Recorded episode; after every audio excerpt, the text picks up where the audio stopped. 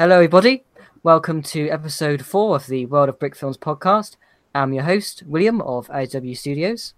And uh, joining me again is uh, Sean Willis of City Penta. Hello again. Yeah, um, unfortunately, uh, Raphael uh, couldn't make it again. He uh, His phone is broken, so he had to uh, head over to, to get it fixed. Uh, so, uh, yeah, City Penta's joining me again. But uh, joining us today is uh, Trevor of Suited Ninja Nerd. How you doing? All right? I'm doing great. Yeah, ready to talk about brick films.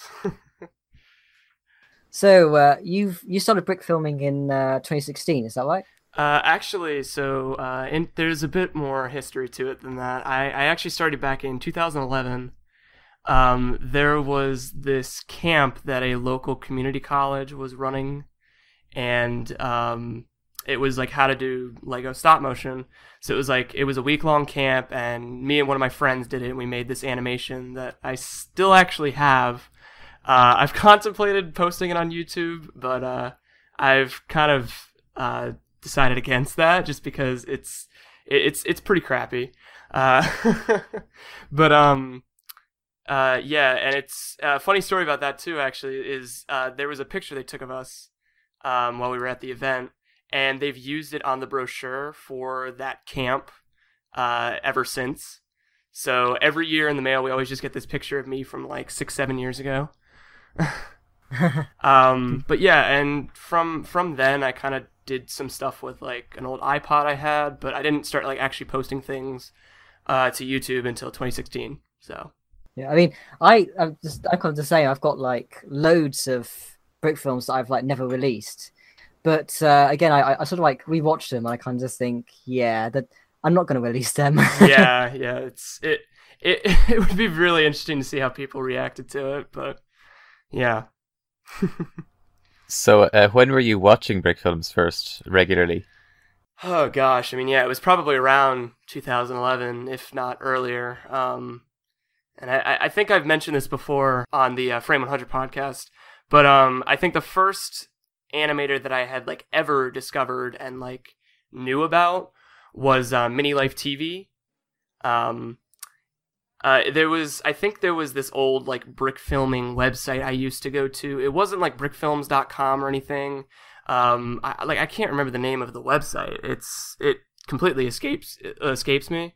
But um, I would watch like the this one video, and then like they had the autoplay feature on there, so you could like click on different videos to watch from there. And I would keep going, and eventually I like found this one video that really like really interested me. And as it turns out, it was the second episode of uh, the Mini Life TV series. And so, like, a couple more years go by, and I had, like, actually discovered them and subscribed to them. And that's when I realized, oh my gosh, all these years ago, I was, like, already watching you guys. Um, so that was uh, an definitely an interesting discovery. But yeah. so um, you uh, you've got have you got a couple of uh, projects you are sort of working on? Um, can you tell us a little bit about them? Uh, yeah. So right now for the summer, uh, I have one project in particular planned out. Um, I made an announcement video about it and like an update thing that I posted a couple weeks ago. Um, I'm making, I'm working on making this film called Torment, which is this uh bullying awareness film, and it's about this kid who goes through um, all these different experiences with uh, another bully, and eventually there's like a student in his class that decides to step up for him, and uh, they kind of end up uh, having a new friendship between the, the two of them. Um, so I'm currently in the process. Uh, I haven't produced any animation for it yet. Uh, I'm hoping to start animation really soon, um, but I've been trying to reach out to a bunch of different like uh, organizations and companies and stuff that are that have these anti-bullying initiatives um, to hopefully see if one of them can potentially like sponsor or uh, partner with me on the on the product on the film. So yeah, I, I still have yet to hear from any of them, but hopefully I'll get some uh, notices about that stuff soon. And uh, is that for a, a class project or a contest or something? Does it have a deadline? Uh, no, there's no deadline on it. Um, I I have thought like even if um, reaching out to another company didn't work out, I could potentially enter it into like some anti-bullying contests if need be. Um, but like if none of those work out, it'll just be put up onto my channel as just a regular regular old video. Um, but yeah, and then from there, uh, I don't really have any other plans for the rest of the year. I know I definitely want to do um, a Christmas special edition of the uh, My Unluckiest Life series, which is a series I run on my channel. But um, other than that, I really have no plans for the most part. Just kind of winging it from here on. So. So, there uh, in uh, My Unluckiest Life episode five, you did uh, quite a few uh, motion blur effects. Um, so, t- how hard was it to kind of time that to get it right? Oh, geez. Um, well, a lot of them weren't that hard. Um, it's a technique that I had been wanting to use in other videos. I can't remember if I did actually in any of the others. I might have, but um, it seemed like it was going to be the best thing to do for uh, the type of video that episode five was. Um, there was one. I think it's the one where it's the the really quick pan between him being on that uh, Alex being on that blue sled and it like hitting into a rock and him flinging off. Um, because I think what I had to do is I actually ran out of um, poster board in the background and I needed like one more image of it of the um, motion blur. So I had to get like another piece of poster board and like post it up next to it. Um, so it, it looks a little off. You can probably actually see the frame within in the video. Um, but yeah, I mean, other than that, the the blurred stuff was pretty easy to do for the most part. Yeah, it's kind of interesting because I um you actually do uh, a couple of different types of motion blur because you've got the actual physical um, moving objects quickly as you sort of take the frame, but you also do uh, brick built uh, motion blur as well. And you, I, I noticed on your uh, behind the scenes video, you're talking about it. Mm-hmm. Yeah, well, I mean, of course, that was all inspired by like the Lego Movie, Lego Ninjago movie, Lego Batman movie. Um, because uh, yeah, it's it's interesting how like they were the ones to kind of like I guess you could say pioneer that technique um, before us, who like actually do that stuff for a living, quote unquote. Um, but yeah, um, and I remember even with uh, there's the one shot at the end where um, everything's like spinning uh, so you see like Percy, and he's holding like that little bill for like the hundred dollars for the the damage report or whatever. Um, that I simply just had like a lazy Susan um, spinning platform thing, and uh, that shot took a good long while to put that together. To be honest. Um, so, um, who do you say are your kind of your biggest inspirations when it comes to your, your the films you make? Because I I kind of noticed, I feel like in a way that my Unluckiest Life series reminds me a little bit of um, Stranger Than Fishing by uh, Mind Game. I don't know if that's one of the inspirations. Um, actually, no. Um, Zach Macias, I, I do love his stuff. Um, I, I definitely look up to him and his animations, but um, I actually hadn't seen that video until eh, not recently, but it, it was within the past year. Um, so I had never seen it before planning out any of the, any of the My Unlucky Life stuff. Um, but again, going back to Mini Life TV, they were definitely a big inspiration for it. And um, uncoincidentally, like I, my character, my two title characters from My Unluckiest Life, Alex and Percy. Um, Alex actually sh- shares the same exact hairpiece as Chris, and um, uh, Percy same shares the same headpiece as Ian. Um, so that was just like a really weird coincidence. Like I had that was even still before I had like quote unquote discovered them. So those were just like two creative coincidences that I didn't even realize till like a good bit into uh, the future. But uh, other than Mini Life TV, um, gosh, I mean, there's there's just uh, like really it's just any brick filmer that I've come across um, has truly been an inspiration to me. Uh, definitely Rio Force. Um, he's a been a big inspiration because j- just because of his like really wacky out of out of the blue sort of humor and uh, style. So, uh, is there anything in particular that was an influence on making it less dialogue based than Mini Life TV? Not really, besides just um, uh, making videos easier to put out. Um, just because syncing dialogue with animation movements is pretty challenging when you're um, not syncing them together through Dragonframe. But uh, yeah, other than that, I mean, there's really no reason behind it. I mean, with with episode five in particular, um, I did want it to be uh, in kind of a genre of its own compared to the others. Uh, because with each video, I really do try to practice like a different technique or a different style of my filming, um, just to really influence new shooting styles and just to kind of always keep things fresh. So, I mean, besides that, there really was no other influence besides making it less dialogue based. Yeah, I would agree that episode five is a is its own thing. It's really a standout Mm-hmm. uh, yeah. among the series and also uh, just brick films in general in recent times. many many people have been telling me it's my my new magnum opus, and uh, it's pretty humbling to hear that. To be honest. For now, at least. I think it's probably you know my my favorite brick film of this year so far, easily. Yeah. Well, thank you. Yeah. Well, one of the things I, I really like is um, again I always talk about it a lot, but musical accompaniment, and it, I really love how the the music, the classical music, flows with um, what's going on. And again, it's I just think classical music just goes so well with like you know comedy brick films and that kind of thing. Yeah, it's, It it really it really does, yeah. And like with that, before hopping into production of episode five, I just was kind of like, okay, I know I want to use classical music, so I went ahead and I found like three or four different songs, and then I went and did all the shooting for it. And it was just really coincidental that things happened to match up as well as they did um, when I was putting everything together in post. Um, and I was really happy that things actually did match up as well as they did because otherwise I think the video would have been pretty all over the place. yeah. yeah, Well, I I I've uh, recently uh, in the film I'm doing right now, um, out on episode five.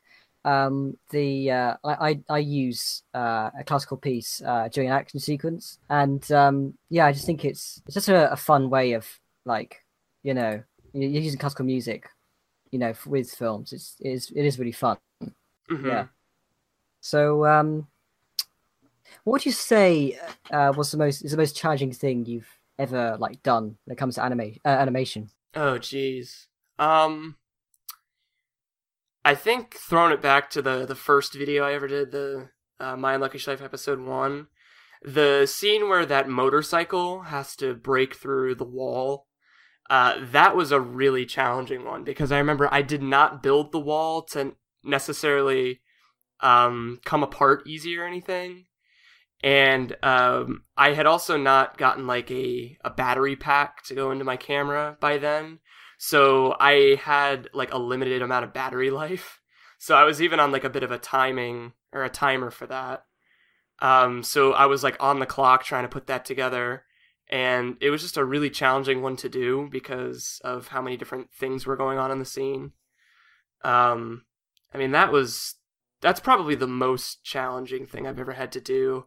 Uh, either that or just some of the uh, the motion blur shots from my ripped away film.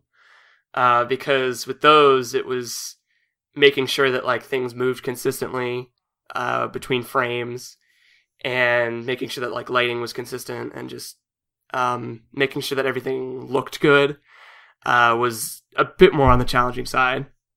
Yeah, I mean, I've come across uh, the sort of case quite a lot where you know I've built something and it's not designed to be put apart easily, um, and uh, that's always really a pain. You're trying to like show different angles or anything like that. Like um, quite often, I'll I'll build like a room where it's like designed like you actually would build a room, you know.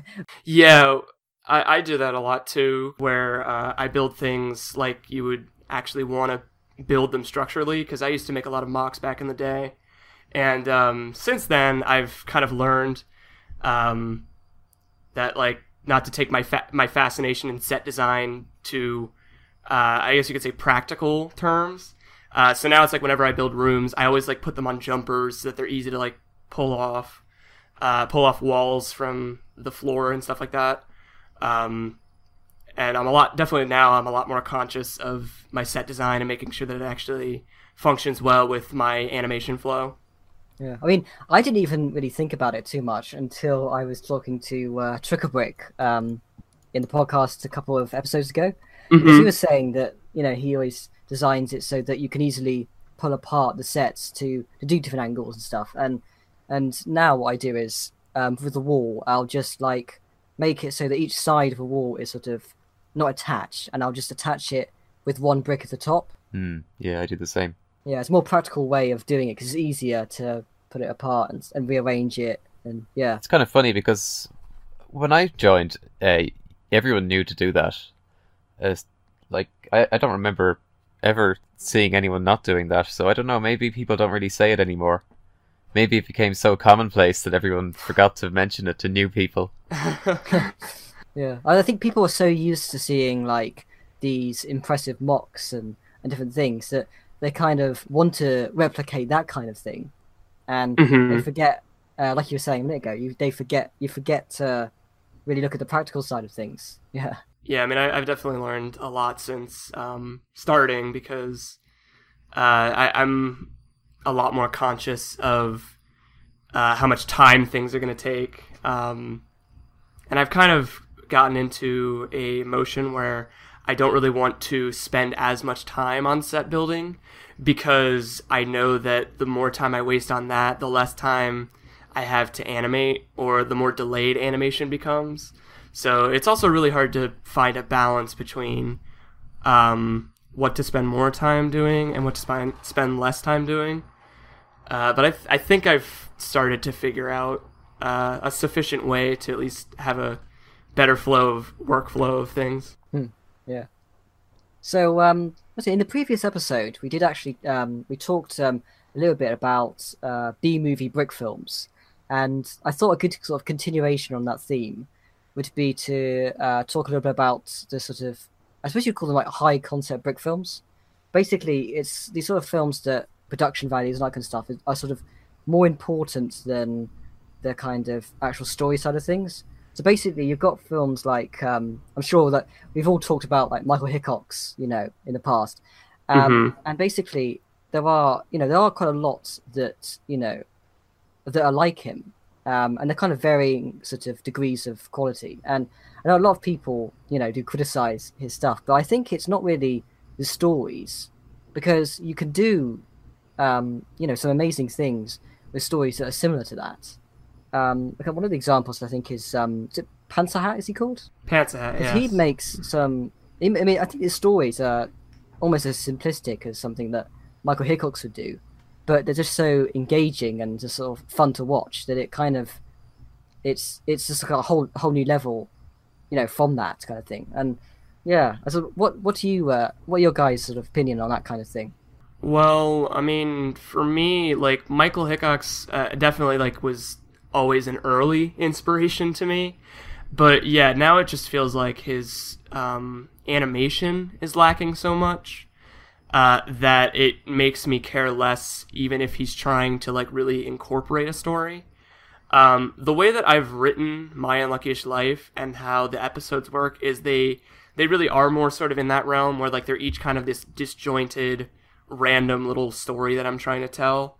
Um, and I sort of associate that again with uh, Mini Life TV and how their structure was back in the early days. But now they've grown to a point where everything, like every episode that precedes the next, is like in a story driven um, style.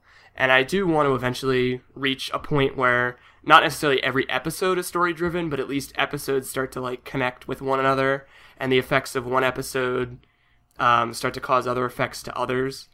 Um, but yeah, like, and again with Pants Pantsa Hat, like again, he well, he's one of my favorite animators uh, in recent years, just because his the stories are like super lacking, but the way that everything is animated, and I think even the comedic aspect of it, it just engrosses me so much and makes me want to try and if there's not a story there, make one for him basically and I think that's there's just like a little bit of a magical thing to that.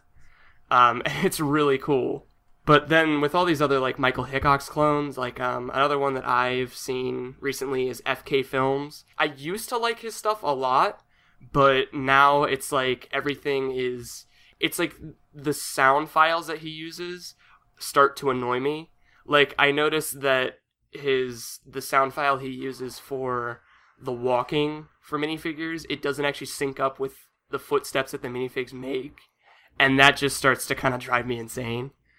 Um, One of the things that annoys me is the uh, the same sound effects over and over again.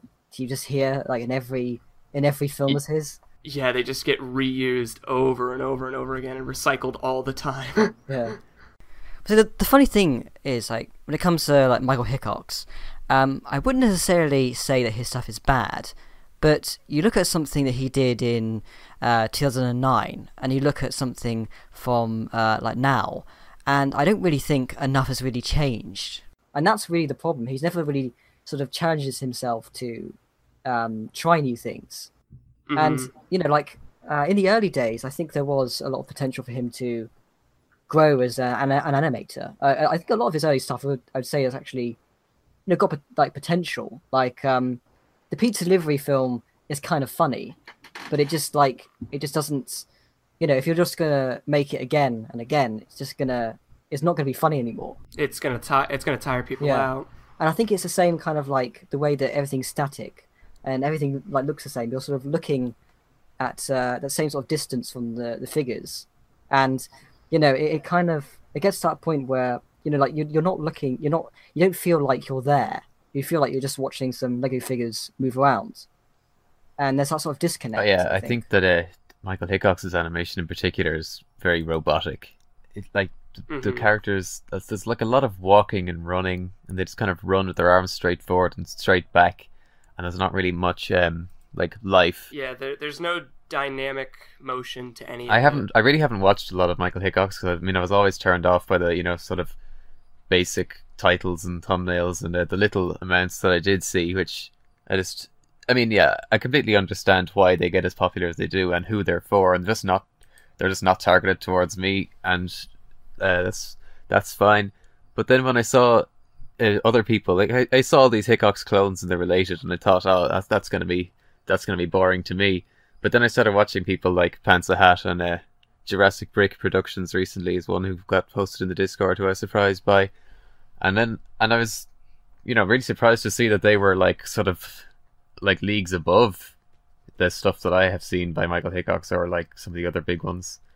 You know, like Panther Hat has got a lot of fun scenarios. And Jurassic Brick Productions has got incredibly great animation.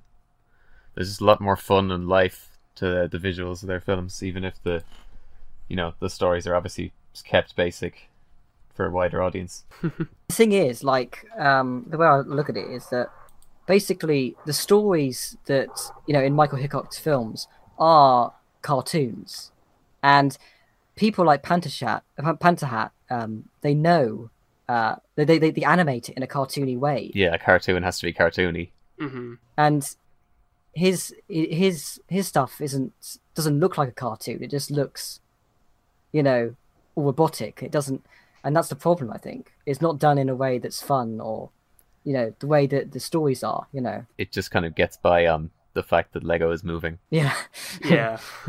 And that's enough for that's it's enough for his audience. Obviously we're like as Lego animators, we're gonna be pretty picky about that. Of course, that's just the thing. I mean, he's not. He's only doing what his audience want him to do, and and basically, he's not. He's not like a.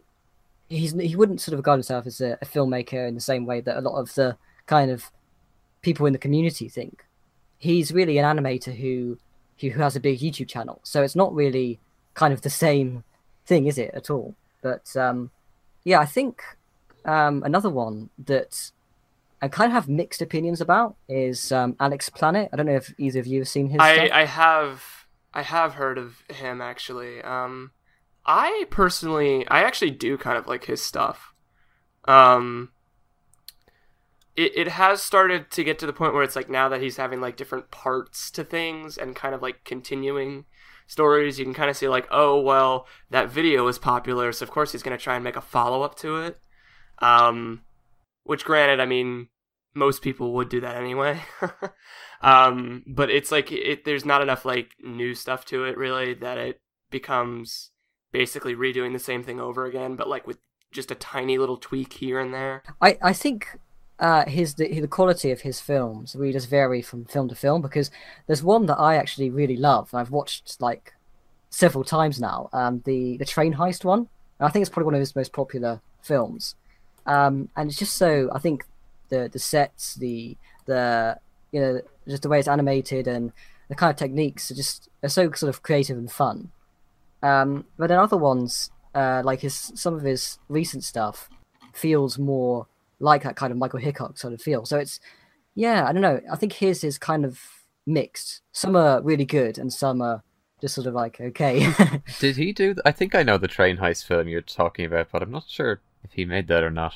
I mean, I'm actually not not really familiar with the, the guy you're talking about. I just kind of know the name, but again, I would have ignored it because of the just kind of uninteresting to me qualities. I think it's it's that one where they've got like counterfeit money and they're they're sort of shipping it over on a train. Oh, you know what? I think you may have that mixed up with um Alexander Studios. Oh, Yeah. that's the person I've been talking about. okay, Oh. because because Alex's Planet, yeah, his stuff. It's like he does he does parts to things, and like his his main draw, the stuff on his channel that has like millions upon millions of views, are all these like Prison Break related videos, and they use like frame blending.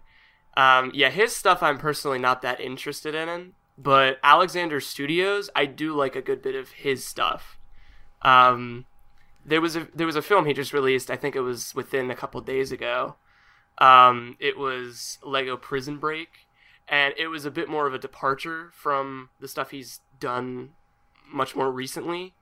Um, it still features like the father and son character uh, from his other videos, but it's in uh, a slightly different way. It doesn't really focus on them the whole entire time. It focuses more on like the crooks in the story. Um, and with that one, it's it's weird because it feels like he animated it like slightly more rigidly, and I kind of prefer that actually. It's it's bizarre. I think what I find interesting about Michael Hickox, going back to him, is that he did that film um, Chainsaw Massacre, and Oh yeah. and, and, and, and I love this one. he said that it was kind of like he was experimenting. He wanted to do something, that, yeah, unusual for him, Yeah, but it seems like the reaction was so bad that he, he's never tried anything like that since. hmm yeah. So it says like in the early days he was kind of willing to experiment, and I think he he sort of gradually got to know his audience. Yeah, it seems like he had some some spark of inspiration there, but it seems to have.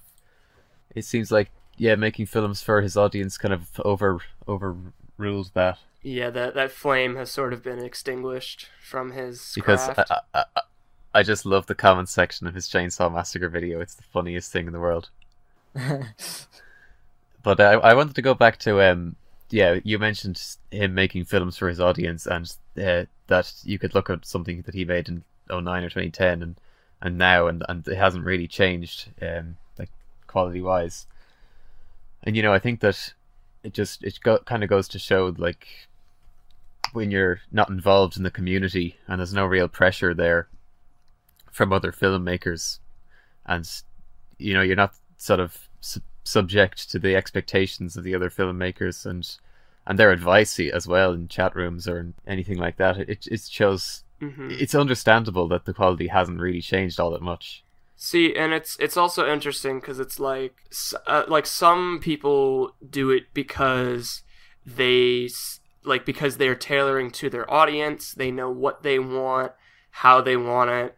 But then sometimes people do it because they just aren't willing to change. And it's interesting where like since they don't do that, they have such a like distinguished style to everything that like if you saw one of their older films uh, compared to like one of their more recent films, you'd kind of be able to figure out like, oh yeah, like I remember their stuff um, because they do everything like in this sort of style. So it's like it, it's kind of this bizarre thing where like it can either it can both help and hurt uh, ways that animators sort of develop over time. Yeah, I mean, one of the ones that uh, who's quite interesting because again, similar kind of films, but he was you know active in within the brick filming community, so definitely had that influence. Was uh, Hamster Productions, and his stuff is really interesting because it's set in a like a, a setting like a time like uh, I think my favorite one is the one in London, and it basically it's London in 1950s, and they're like they're stealing uh, they're sort of robbing a bank, and um, again, it's a very simple story, but it's done in well, such a fun way. Um, again, another one was the, the his gangster film um, that's set in uh, is it Chicago in the the 30s. Again, it's another one that you know is a very simple story, but you just do it the right way, it can be fun. Hmm Yeah, I like his stuff. Um, kind of bummed that we haven't seen anything from him recently, but Yeah, well, I think, yeah, I don't know if he's actually sort of stopped animating. Actually, I'm not sure, but yeah, But on, on that note, uh, I think it actually might. It, if Michael Hickox was to sort of put in an efforts to improve his animation, it could end up harming him in the long run because it would take longer to make all the films. hmm yeah, If you're if you have to like actually make money off of brick filming, then if you can manage to do that with a pretty easy animation, then yeah, you're it's a it's a good route for a career. hmm I think there's that whole thing of um, if he was to do that, um, his audience would be expecting it, and a lot of people would feel like he's not doing. He's not. They're not. He's not that Michael Hickox that they grew up with and enjoy. Honestly, I, I don't think they'd notice. Maybe not actually. Yeah. I mean, that's not like meant to be an insult or anything. Uh, yeah, I mean it's a it's an interesting question. Like it'd be, I don't know. I I I'd like to see if he maybe even just tried it and see what happens from there. It's just you know we're the kind of people who t- think about the animation itself, so we'd be the ones to notice. But at the same time, we're not the target audience. hmm Yeah. okay, so um, Penta, uh, b- before we head over to the book film showcase, is there any questions you'd like to ask? Um, I suppose I might as well ask: any plans to enter the Bricks in Motion Summer Contest or Brawl? Huh. Well, I assume that was question was coming. Um, for Brawl, no. Uh, I really want to do Brawl this year, but of course, uh, people decided to vote on the week that I was going to be away at a camp. Uh, luckily, at that camp, I'll still be animating. I just won't have any access to Lego, of course. So I'm not going to be able to enter Brawl. Um, the summer contest, I would, again, I would also like to enter that one it's really just going to depend on how long it takes me to finish Torment. Um, I mean, heck, I could even, I guess, enter that into the contest, although I, although I don't really think it would fit the film ver- or the theme very well. Um, Well, uh, you could make it fit the team depending on how you film it.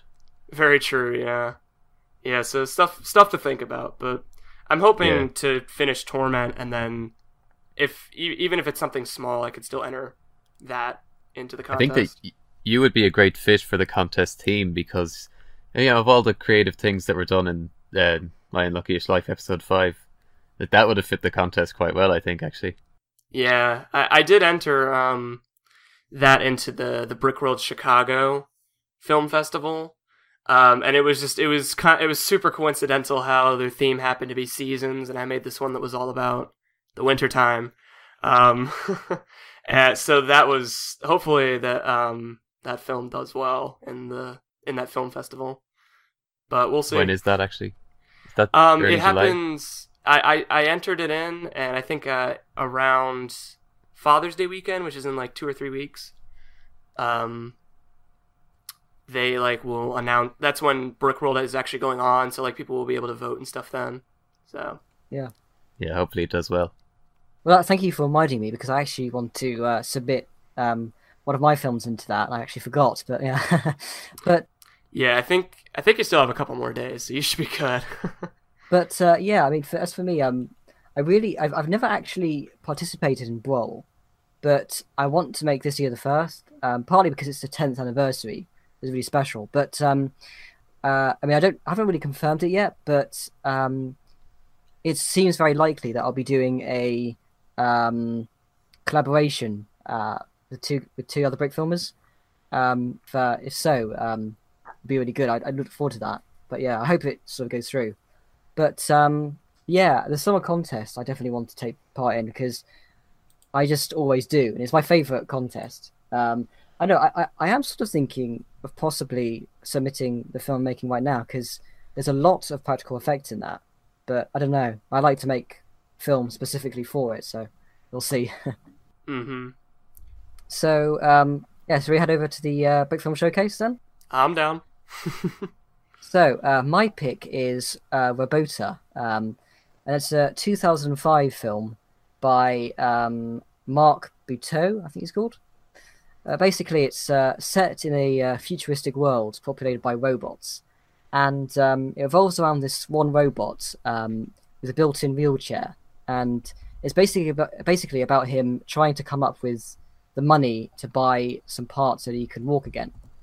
Um, it's quite a large-scale film, um, as all the robots are big uh, brick-built puppets, um, which makes it very distinct, a very distinctive-looking brick film. Um, it's one of those films that you can take a frame from and you know in- instantly it's you know you can identify it as being uh, Robota. Um, it's also definitely uh, stood the test of time. I think the the animation and the visuals, everything has really uh, kind of you know it's it's it's aged really well. Um, I just think I think just everything about this uh, just so unique and interesting, and uh, I really love it. Um, what what you what do you guys think? Yeah, Robota is one of the first films that I'd go to as a uh, you know undisputed all time classic, best brick films of all time contender, and its its scale is unrivaled for brick filming. Really, you know, it, it's the kind of film where it's like if you can think it, uh, it it is done in the film.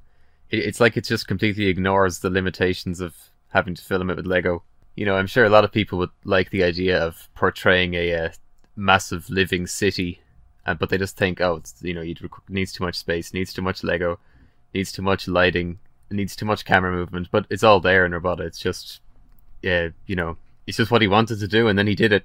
yeah, I, I mean, I'm blown away by like just the scale of everything and even like the lighting. Like the lighting is done. It's it's really really good mood lighting throughout the film. Um, and I even just love the whole like tone shift uh, within the film, where like it starts out kind of like gritty and desolate, and then he like goes into that club where the they're having like the robot bird fight, um, and the mood sort of like is lightened there, and then it basically just turns into like a comedy by the end uh, of the film. Um, but yeah, I mean, in the scale and everything too, it's it's I wish I had enough space just to pull something remotely close, pull off something remotely close to that size. Um, but all around, I mean, yeah, it's I, that's a film that definitely was an inspiration to me too. Um, I mean, it was just one of the ones I think I just stumbled across somewhere, and it's very distinct. It's got its own style. Uh, there's really nothing out there that's like it, and it's really cool. It, it ties in a lot with what we were talking about last week with uh, Sloth about the establishing shots and also the, the city scale, like Akira or Ghost in the Shell, and um, you know, the, there's a great establishing shot at the beginning, and then that like absolutely unbelievable shot where the camera pans down and there's Oh so many gosh, layers to the city, and there's the of course the micro scale uh, skyline in the background, which works really well as well. So, um, Penta, what did you pick? I picked Pokeball and 2 by Next Maniac, and I was thinking, uh, I was trying to think about films that um, would fit the theme of the, the summer contest. That just kind of inspired me. I was just thinking about it in general, and uh, I realized that Pokeball 2 is quite an impressive one for uh, techniques, and kind of deceptively simple in a way, but really effective and really well done. Uh, there's the impressive uh, use of scale and di different size models for the same characters in the same shots that are just masked in a, a blur or a, a very quick movement, and it's just done so smoothly. And it's pretty. Uh, it's inspirational. I think. I think a lot of people could uh, could take influence from that. hmm Yeah, and it's it's even impressive how like it's a Lego film done with a property that Lego doesn't even own, and it just works out so perfectly. Um, I mean that the the the dynamics of that film and how there's just so many different things going on in so many different scales and like how he was able to accomplish um, every single shot within the film it's done so well and so polished that like it's really hard to see there's some films that like it don't even rival it um it, it's pretty crazy just how much detail is in it too despite like how simplistic in style it is um and I always just love that thumbnail. Looking at it, it just looks so derpy. it's a lot like a 2D animated film. It's It- it almost re- as if it really everything is, is, yeah. it's all drawn. It's like any shape he wants, any size he wants. It's like, it's like you were drawing where you just have it completely it's just you, up to your mind, but it's all done with bricks. yeah, I'd be that- really interested to see element. how much inspiration he actually had from like the Pokemon anime. Because I mean, there are a lot of shots in there where everything feels very flat, but it's like you can still see like it's bricks layered on top of bricks to create like certain effects and things. Um, so it's this really cool mix of like 2D and 3D at the same time. And actually, it's not it's not just so much like 2D animation, but specifically it's like internet flash animation, old Newgrounds stuff. Is what it reminds Yeah, me of. yeah, I'd actually like to know what his influences were making that film. Yeah. yeah. And it's such an old one too. Like I'm trying to remember how what year did that come out?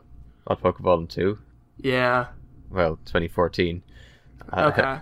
I consider it recent. Well, yeah, yeah. I mean, passage of time is probably a lot different compared to between you and I. I mean, I consider it's just be like, you know, oh yeah, that just came out that, you know, what last year or something. It's a few. yeah, I mean, it's now. not it's not that much older. I because also I don't even know what the time gap is between uh, the first and the second one. I don't think it was that long though. Two years. two years. Oh, Actually, wow. is Pokeball is Pokeball two the last project we've seen from Next that um that wasn't a commission? I think it might be. I, he hasn't really made that much, has he, in recent years? Well, he has, but it's all on Lego's YouTube channel. Mm-hmm. Well, see, I was um, like, cause yeah, Dylan has not done anything within recent years, to be honest. Um, at least for himself. Uh, I know there's a couple um of films that he made for Lego that he posted on his own channel, but other than that, he hasn't done anything. I mean, another one of my favorites from him is like Foster the People, Houdini. Um, but just that with that one in general, just the effects in that one are crazy good. Again, I think it's a bit like Robota in that uh, it's a large scale film, um, and uh, I guess goes they go quite well together actually, because um, you know it, it's that kind of unconventional. You're not just going with the minifigures, you know, and um, yeah, when you don't when you do those sort of large scale stuff, I think, uh, or again like Paganomation, his stuff, it's um, they really have to kind of be very creative in how they animate things and and how they build things and stuff. And it's uh, some very interesting stuff i think. It's something that um i mean i'd have to get more lego i think but it's something that i would like to go into because you're having to animate in such a different style to just uh, you know the standard minifigure hmm Yeah, and I can Yeah. see there's a lot of inspiration in it too. I can see from like uh, stuff that David Pagano has done too. Yeah, I'm sure. Little Yeah. guys in country building, Mm-hmm. and the yep. other one with the Pagano puppets. so uh trevor what was your pick Uh, so I was talking about him earlier, but uh, I picked uh, Lego Zom- Zombie Shopping by Pantsahat. Um, it's this again. It's one of his films. All of his stuff is like super quirky, but it's where um, this character of his uh, is part of this zombie apocalypse, and he runs into another character, and they end up going into the shopping mall to try and find a cure, which just happens to be in Walmart, uh, to help get rid of this like zombie uh, menace that's swept across the nation. Um, it's like the, the the humor that he has throughout it is like really tongue in cheek, and um, it's super quirky and unique. And yeah, I mean, it's always. It, I think it was the first film of his that I had seen, um, and I mean the fact that he was able to get me to watch that one and then get super engrossed in all of his older stuff. Um, that definitely says something in terms of how just unique his craft is. again, I think uh, because you were talking about him earlier, I just think uh, he's it's just the the way that he animates, the way that things are shot. Um, it's just done in such a, a fun way, um, and it kind of really just sort of show you that you can have a very simple story and make it, you know, fantastic, you know. And I, I just think that's. Uh, you know, it really sort of goes against any argument to people going, oh, you know, it's it's uh it's only you know a silly story it doesn't have to be good you know and i really do kind of commend people like Pan- Pantsahat who you know do the best he can, best they can in you know production values and everything like that, and and just make something really just fun to watch. And even though it's it's a very you know you know it is actually a very essentially very simple story, but yeah, I really like that. Yeah, I think he must out of the Hickox esque crowd, he must be the one that uh, has the most appeal for the you know other brick filmers, Mhm. like more serious big filmers. yeah, and Uh, it's there's a lot of great production values and uh, a lot of yeah interesting scenarios, and fun visuals. Yeah, and it's like even him, his set design is like really, really good. Like there's everything is built out, um, super on a super big scope. Um, definitely not as big as like in a in like Robota, but it's uh, relative to a minifigure, it's pretty large. Um, Yeah, yeah, the, the whole Walmart model. I mean, he's used that a couple times too, and it's interesting because like in a bunch of his films, he reuses a bunch of different things. Like it's very obvious what stuff he's like used before.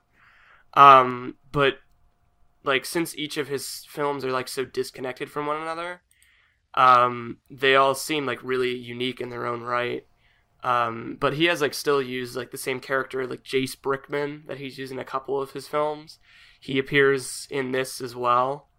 Um, yeah, and it's like it's kind of it, that's the thing that I'm trying to achieve is like having a disconnected story that's still connected by like certain elements of it.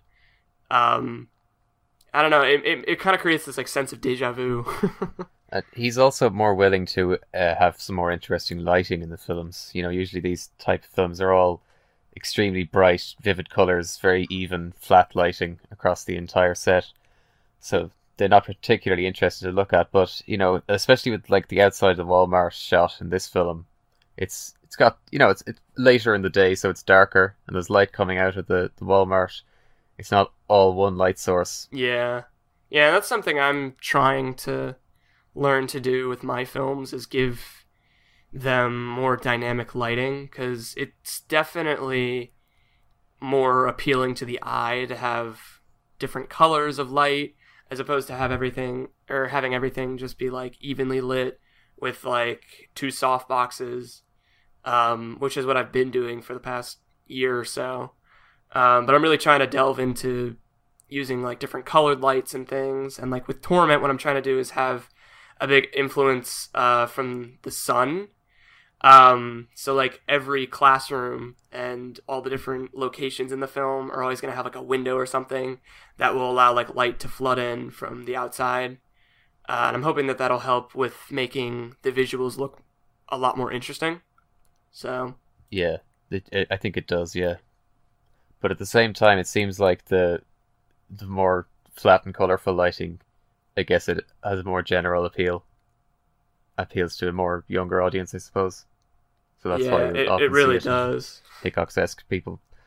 But I, I would still say, even though he does have, he does put more life into the characters and does have a lot of uh, fun things to look at in the films. I do think the animation it's not quite there, uh, because it's a bit floaty, and I don't think there's, I don't think the right, the weight isn't given uh, enough consideration Yeah, and I've I've thought this with some of his other films as well. And I don't know if he's um, gotten better in the most recent films. I know this one we're looking at now is over a year old at this stage, uh, but especially in shots like in this film when the character jumps out the window near the start, or towards more towards the end when the zombie cure is thrown for the first time, or also when the shelf is broken off.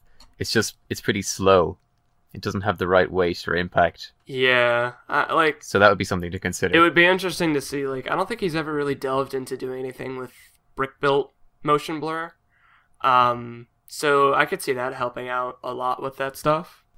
Okay, so is um before we actually kind of uh, wrap this up, is there anything that you'd like to do? So, you know, anything to say, you know, before we kind of finish the episode? No, I mean not as far as I can say. I mean just definitely be on the lookout for some more stuff coming from me. Uh, I've got I've got plans, but at the same time I don't have plans, so it's a mixed bag.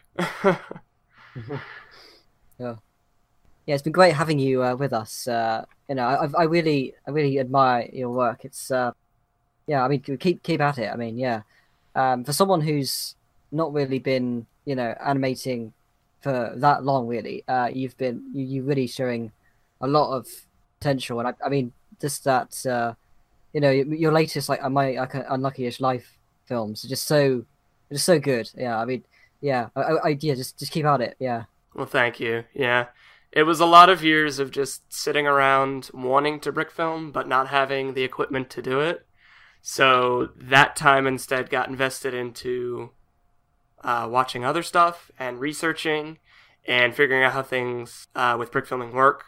So that's definitely uh, advice I would give to animators out there is just if you want to do it but you can't, don't waste that time sitting around and thinking about how much you would do with that time, use it to your advantage and watch other films, look at behind the scenes of certain videos, and just try and research things that are definitely going to help you fix uh, your craft. And once you can get to a point where your animation improves or you have equipment to animate with, uh, it'll help a lot with uh, with you having your own distinct style and just kind of being a standout animator from the rest of other people. So, um, Trevor, where can they find you? Uh, yeah, you guys can find me on my YouTube channel at Suited Ninja Nerd Productions. Uh, I don't have any other social media that uh, I have. I'd like people to have access to. Uh, hopefully, though, soon I'll be getting a Twitter. Still trying to work details out with that. Um, but yeah, I mean, you could just find me on YouTube at Suited Ninja Nerd Productions. Yeah, and uh, Penta, where can they find you? Yep, Silly Penta on YouTube or Twitter. But I just wanted to just touch on that as well. Um, I like when there's a, a series in brick filming that uh, you know is going to be good when you see a new one released. And I think that My Unlucky-ish Life has uh, very quickly become one of the standout series of recent times. Yeah. Thank you. Yeah. yeah, just wanted to say that.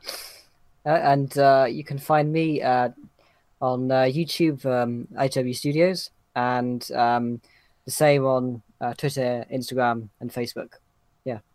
Thank you so much for joining me, guys. Uh, it's been a pleasure jo- uh, talking to you today. Been a pleasure talking to you as well. Thank you for having me. Bye, guys, and keep brick filming. Bye. See ya.